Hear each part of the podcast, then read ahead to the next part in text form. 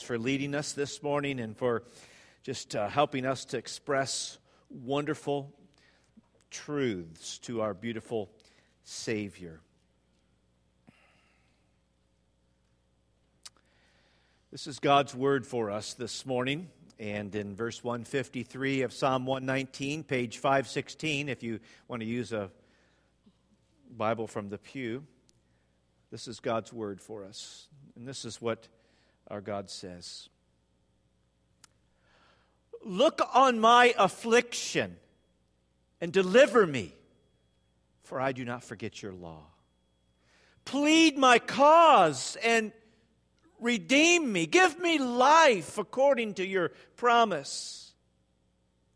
Salvation is far from the wicked, for they do not keep your statutes. Great is your mercy, O Lord. Give me life according to your rules. Many are my persecutors and my adversaries, but I do not swerve from your testimonies. I have looked on the faithless with disgust because they do not keep your command, commands. Consider how I love your precepts. Give me life according to your steadfast love. The sum of your word is truth, and every one of your righteous rules endures forever. You may be seated. Father, thank you for your word. There's no word like your word. And Father, even as we've been worshiping you, Father, we pray that we would continue worshiping you over your word and under your word and through your word. Help us to see great things about you. And in particular, help us to see the greatness of your mercy toward us in Christ Jesus. Help us to understand this passage, and not just so that we have more information, but that by your Spirit you would change us through this passage. For we pray this in Jesus' name. Amen. Well, we are prodding our way through uh, Psalm 119, eight verses at a time. Um, Psalm 119 has been underscoring for us something of the functional and the practical value of God's Word in the life of a follower of Christ. The 176 verses are, are naturally divided into eight verse units, and we are now on the 19th of the 22 units. So we're, we're almost done. Uh, and uh, I sure am going to miss Psalm 119. In fact, uh, I never do anything well the first time through. I'm half tempted to just, when I finish next month, just go back to verse 1 again. But, but I couldn't make any promises that I would do any better the second time, so maybe we should just move on anyway. But this particular unit of eight verses, 153 to 160, I found very hard to outline, very hard to like figure out what's the structure here. Um, and, and yet, the, the more I read over it this week, I just certainly some distinct themes or patterns begin to stick out.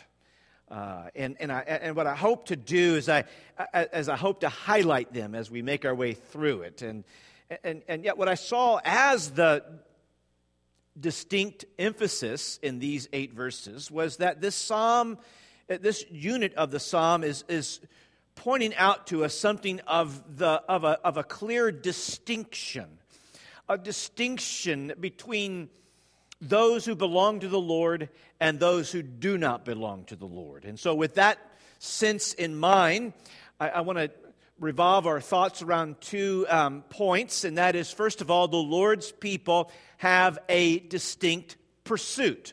The Lord's people are, are heading in a certain trajectory or direction. And secondly, the Lord's people have a distinct perspective, a, a distinct way of of thinking about things and looking at things. And so let's, let's consider these two distinct uh, matters one at a time. First of all, the Lord's people have a distinct pursuit. There is a stark contrast portrayed in these eight verses 153 to 160 a, a, sharp distinction between the psalmist and those who as it's labeled here in verse 157 are his persecutors or his adversaries whom he tags in verse 155 as the wicked, whom he uh, labels in um, 158 as the, the faithless. So, so there's a clear distinction between the psalmist, who identifies as one of the Lord's people, and those who are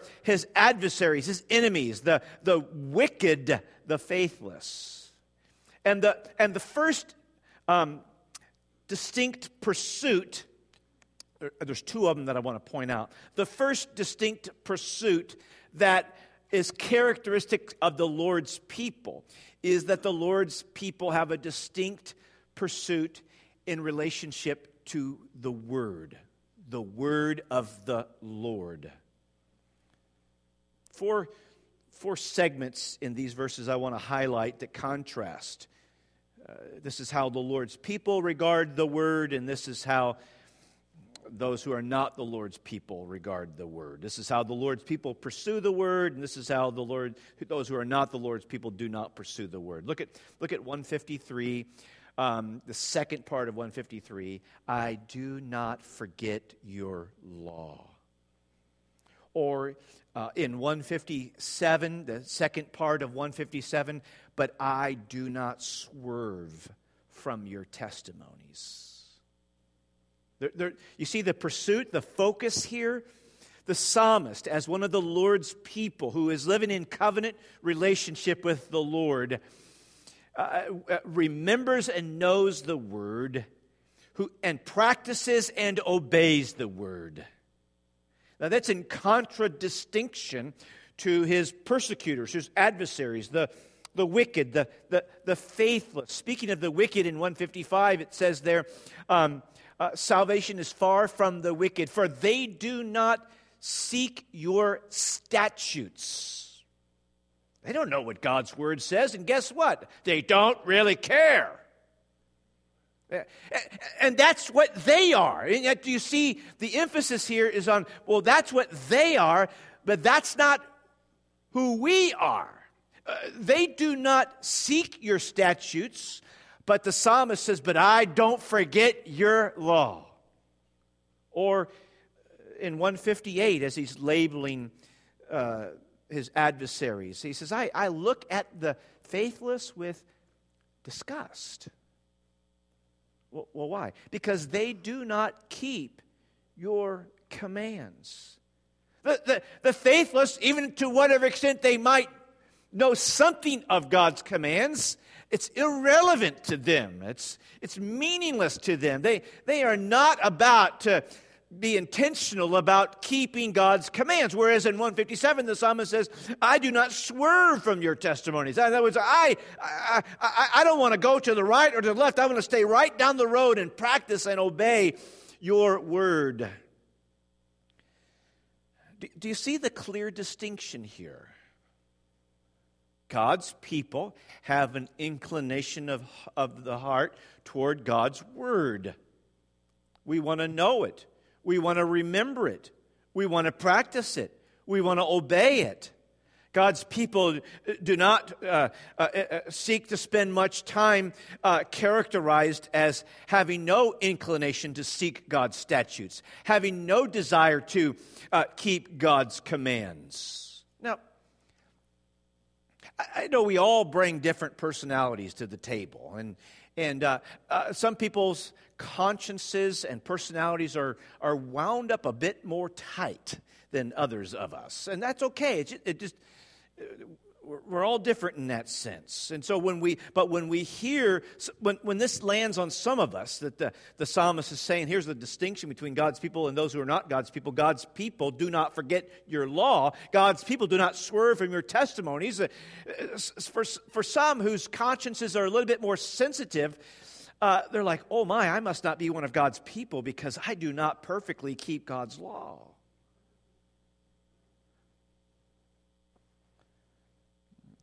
Listen, those who belong to Jesus belong to Jesus in part because we've been given new hearts in Christ Jesus.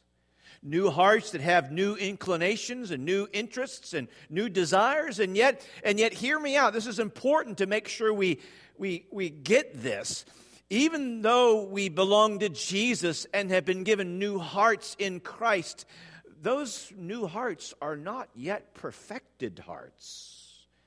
That's at another stage of our outworking of salvation. When, in fact, truth be known, we, we won't get that perfected heart until we breathe our last breath here on this earth and open our eyes and see Jesus. Then we will be completely like him in, in every respect that a created, created being could be like the creator of all things. Uh, was, but, but in the meantime, it, we, we now have new interests and new inclinations and new desires, and, and those new interests and new inclinations and new desires um, uh, in huge way revolve around our regard for God's word. There, there clearly ought to be um, a, a settled distinction between how we, we have a different take on God's word than those who do not belong to Jesus.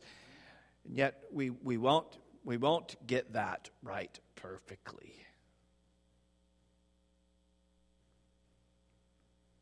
We, there won't be a day that we bumble and fumble and stumble. There won't be a week. There won't be an hour. There, I mean, there's, we, we, we, there still are remaining vestiges of the old heart, if you would, that still has no inclination, no interest, no desire to be any different than the world. And yet, God has breathed new life into us by His Spirit. And a result of that breathing of new life is that there is a distinct pursuit in our lives. We now have been made to hear the voice of Jesus. And, Jesus says, My sheep hear my voice, and they follow me. That implies that we have a new direction, a new trajectory, a new pursuit in regard to God's Word. We want to know what Jesus says to us in His Word because we now have new interests and inclinations in following Him. So there's a stark contrast or distinction in the Lord's people in that we pursue the word of the Lord. But there's a second facet in these verses that's also distinct about us. We not only follow the word of the Lord and pursue the word of the Lord, but we also pursue the Lord of the word. There is a stark contrast, a sharp distinction as well between the psalmist and his persecutors in regard to calling upon the Lord for help. Look at how he begins in 153. Uh, Look on my affliction. He's crying out to the Lord, seeking the Lord. And then go on down to verse 159, which is interesting. I don't know why the translators do this, but, but literally it's the same phrase where he says, Consider how I love your precepts. Literally, he's, saying the same thing he said in 153 Look on my affliction and deliver me. Uh, look how I love your precepts. In both cases, he's saying, Lord, Lord, look down upon me. He's crying out to the Lord uh, uh, to, to seek the Lord's attention. And, and, and, what does he say as he's crying out to the Lord for the Lord to look down upon him? Well, in essence, he's saying, Help me. Three times in 154, 156, and 159, he uses a, a, a pattern here. Um, uh, in, in 154, give me life according to your promise. In 156, give me life according to your rules. In 159, give me life according to your steadfast love. When you, when you factor in those three um, statements of give me life, he also says in 153, deliver me. He also says in 154, uh, plead my cause. In other words, fight for me and redeem me. He not only pursues the word of the Lord, but he pursues the Lord of the word. he prays, cries out to the Lord. That is a second facet of how the Lord's people are distinct from those who are not the Lord's people. The Lord's people uh, uh have, have, have a knowledge of having a welcomed access into the presence of the Lord, and we take advantage of that. We, we avail ourselves of that. When life isn't unfolding the way we wish it would, would the way we think it ought to unfold, what do we do? When, when here in this passage, when, when there are wicked, faithless people who are seeking to persecute and be uh, against us, what do we do? The Lord's people pursue the Lord. We cry out to the Lord for deliverance. You see, the, the, the first response of our heart to troubles ought to be to cry out to the Lord and not fight back with those who are giving us our troubles. I'm not saying there's never a place to fight back. I'm not saying we have to be pacifists. Uh, or, or, or, or, uh, but, but what I am saying is that how we would ever devise a way to fight back is found in first seeking the Lord in His wisdom. Lord, how do you want me to move forward? Is this one of these times where you want me to just stand right here and wait upon you? Or is this one of these times where I'm supposed to take what you've commanded about this matter in your word and proceed with that? In other words, it's, it's seeking the Lord either way. So that's why our first response isn't to just simply do a reflex to fight back. Our first response is to look up to the Lord and say, Look at this. Do you see this? What, what, what help me. What, what am I supposed to do here? That, that, see, the world doesn't think that way. Those who are not God's people don't think that way. They think, what, why, do you, why are you looking up in the sky? Isn't that empty up there? I mean, I mean, is there anybody? There's probably nobody up there. You're just, you're just wasting your breath. Your, your prayers don't go beyond the ceiling. That's what they think. But we, we have a distinct um, pursuit. Uh, that, that we seek the Lord in our troubles. We seek the Lord for help in all of our ways. And, and why do we have such a distinct pursuit? We seek the word of the Lord and we seek the Lord of the word. Well, we have a distinct pursuit because God's people, secondly, have a distinct perspective. And there's two facets to this distinct perspective. And as it seems to play itself out in this passage, these two facets to our distinct pers- perspective are correspondingly connected to the, dis- to the two facets of our distinct pursuit. So the first distinct pursuit was we sought the word of the Lord. Now, why, why do God's people seek the word of the Lord? Well, because we have a different perspective on this matter. In other words, God's people have clear convictions that form a perspective in us that drives our pursuit. We pursue the Word. Why do we pursue the Word? Because we have a different perspective on the Word than the world does.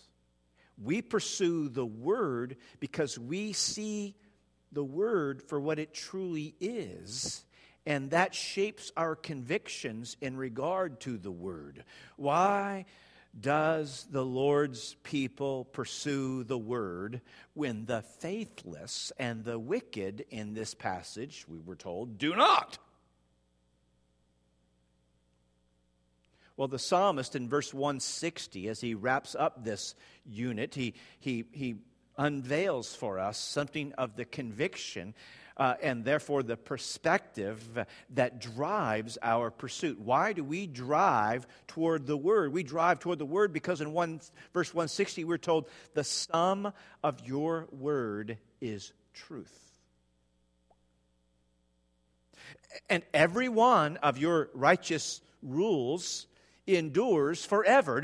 Another way of saying that is, is everything about your word is true, and everything about your word is always and only reliable for all time.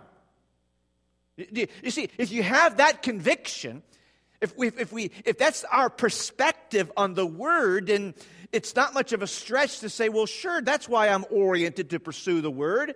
I'm oriented to pursue the Word because I'm convinced that everything in the Word is true. I'm convinced that everything in the Word is reliable. And, and who wants to root and ground their life on something other than that which is true and reliable? Duh. Well, and, and so, by the grace of God, we have seen that the Word is what it is. Listen, we, we all, there's narrow one of us in the room this morning, whether we are the Lord's people or not the Lord's people. There's narrow one of us in this room who, who whom we'd all um, we all live in the trust or the reliance on something to give us what we need to understand reality.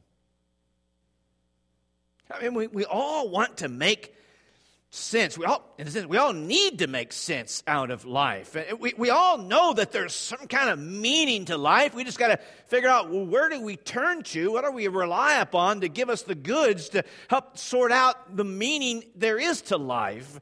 We, we all interpret the, the experiences of, of what we see and what, we what, what goes on around us, but we all interpret those experiences based upon our perspective of reality. We are, we are all relying upon uh, something to, to, to, to give us the goods to make sense out of life and to give meaning to life and, and to properly interpret life. The psalmist says that's the word. It's the word that, that, that he is relying upon, that he is turning to, that he is trusting in, uh, uh, that helps him to make sense of life, that helps him to understand the meaning of life, helps him to properly interpret what in the world is going on in life. It's the Word. The Word of God is, is, is to is to be everything to us. Not, not that we worship the Word, but oh my, to worship the Lord, who is the Lord of the Word, implies that, that, that, that His Word is very pertinent and special to us. It's His Word, it's the Word of the one whom we worship. The worship and the Word is, is not merely uh, precious to us because it directs our personal or our private lives. The, the, the word is not simply a, a revelation of private truth. No, we're so audacious in our conviction about our perspective of God's Word. We, we believe it not just tells us what we must do and how we must live, but we believe that the Word of God is the sum of truth, and therefore it defines and it explains and it gives meaning to everything.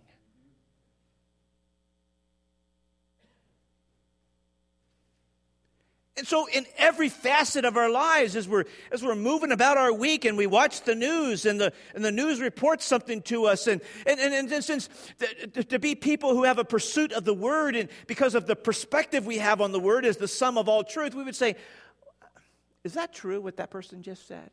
Uh, what does the Word of God say about that? What, uh, uh, uh, how, how, how does the Word of God touch on that matter? How does the Word of God help give me a, a sense of perspective, to shape my understanding of what's going on in the world around me. There, there, is, there, is, no, there is no nook and cranny in life for which we, we would say, well, I'm sorry, the word doesn't touch on that one. The word is the sum of, of all truth. And if we believe that, if that's our conviction, if that shapes our perspective, then do, do you see do you see the why as to why do we pursue the word? Why do we pursue the word of the Lord? Because we're con- we, we are convinced that there is, there is no other source of ultimate truth than what God has revealed to us through His Word.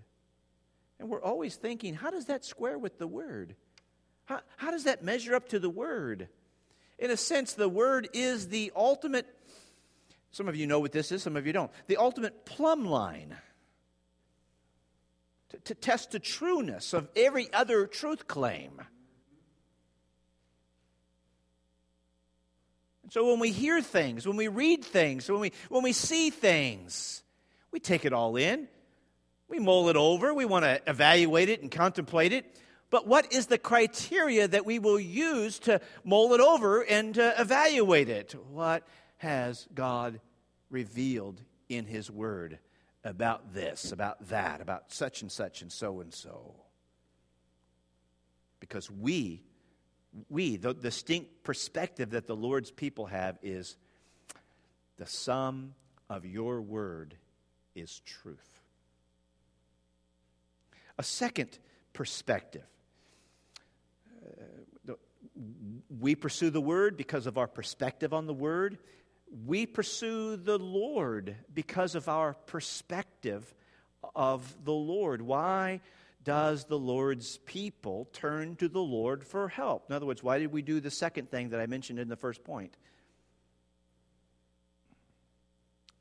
hint, hint. Why do we turn to the Lord? Because there's something true in the, in the Word, goes back to the first point, that, that we have learned about the Lord. Look at, look at verse 160. What is it that we see and understand about the Lord that drives us to cry out to Him? Great is your mercy, O Lord. Great is your mercy. That, that, that conviction shapes a perspective that orients us uh, in, in a pursuit. Why do we uh, lay claim before God to say, Look on me, look on me? Why do we lay claim that says, Give me life, give me life? Give me life. Why do we lay claim to such a, a request? Deliver me. Why do we lay claim to such a, a bold request? Fight for my cause and redeem me. Why? Because we have a settled conviction that we've learned from the true word, and that is the, an essential component of God's nature, uh, of God's regard for his people, is that he is full of mercy toward his people. Pastor Carl alluded to uh, Hebrews 4 a, a bit ago that we would come boldly before the throne of grace that we might receive mercy in our time of need. We, we, just have this conviction. It just shapes our perspective. It's just like, I don't care what problem I'm in, I don't care uh, what's going on, I can go talk to my Father. He's merciful toward me. There's no problem that, that my father is not strong enough and wise enough and caring enough that, that I can say, Oh, father, he's, get away, kid, you're bugging me. We, we, don't, we don't even have that category because that is so far away from our understanding of, of the nature of our God. Great is your mercy. That, that perspective shapes that conviction uh, that drives that pursuit. We seek him because we're convinced I go to my father. He's full of he's full of he's full of mercy. Do you see that? Those who are not God's people don't see that. It doesn't thrill them whatever. It's just, it's just not, it's just not that big of a deal to them. And so they're, they're more than happy, if you would, in their, in their wicked state, in their faithless state, trying to persecute and, and, and, and be adversaries to people, which, which I would say, it's just like, do you see why they're so mean and ornery? They don't have a father who's merciful to them. Uh, and yet, in contradistinction to that, do you see why the last kind of people we ought to be uh, is, is, is people who like go around and persecute and be adverse to people. Why would we want to do that? Why would we want to spread misery? We, have, we don't have to live in misery. We have mercy. We have a different father than they do. Sure, they act like they do. Look at their daddy. Oh, that thought scares me as I see my own boys raising their kids, and I, and I, and I see it like, oh boy. And I think, oh, wait, why do my sons act like their father? You know, like, well, I hope they see a different father in heaven, and that shapes their, their lives. But it's just like, I, I, just by the grace of God. You just, just like, you know, but anyway. You see, unpack what this means further, though. What does it mean that the Lord deals with you? The Lord deals with me. The Lord deals with us on the basis of his mercy. Well, among other things, it, it, it reminds us, and it should ever remind us, that the Lord's kind dealings with us, the Lord's gracious response to us, is not based upon our innate qualifications for such dealings and response.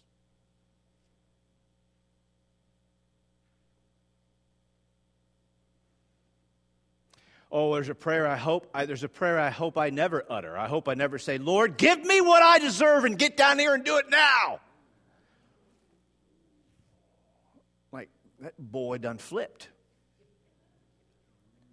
And yet I say that. I say that that we're tempted at times to think that we are entitled to more than what God's good, merciful hand is supplying us at the moment. There's always a temptation that we would grow embittered toward God. Where are you at? Get down here. I'm entitled to more. I'm entitled to better. At that moment, at that moment, what has gone blank from our radar screen is that the Lord deals with us on the basis of His mercy. Not, not on the basis of our qualifications for Him, our innate qualifications for Him to deal with us and to, and to respond to us.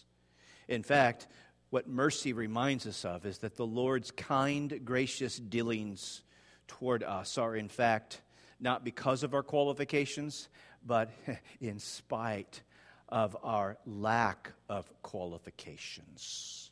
That, that, that, that, that, that in spite of our lack of qualifications, the Lord offers pardon. The Lord withholds punishment.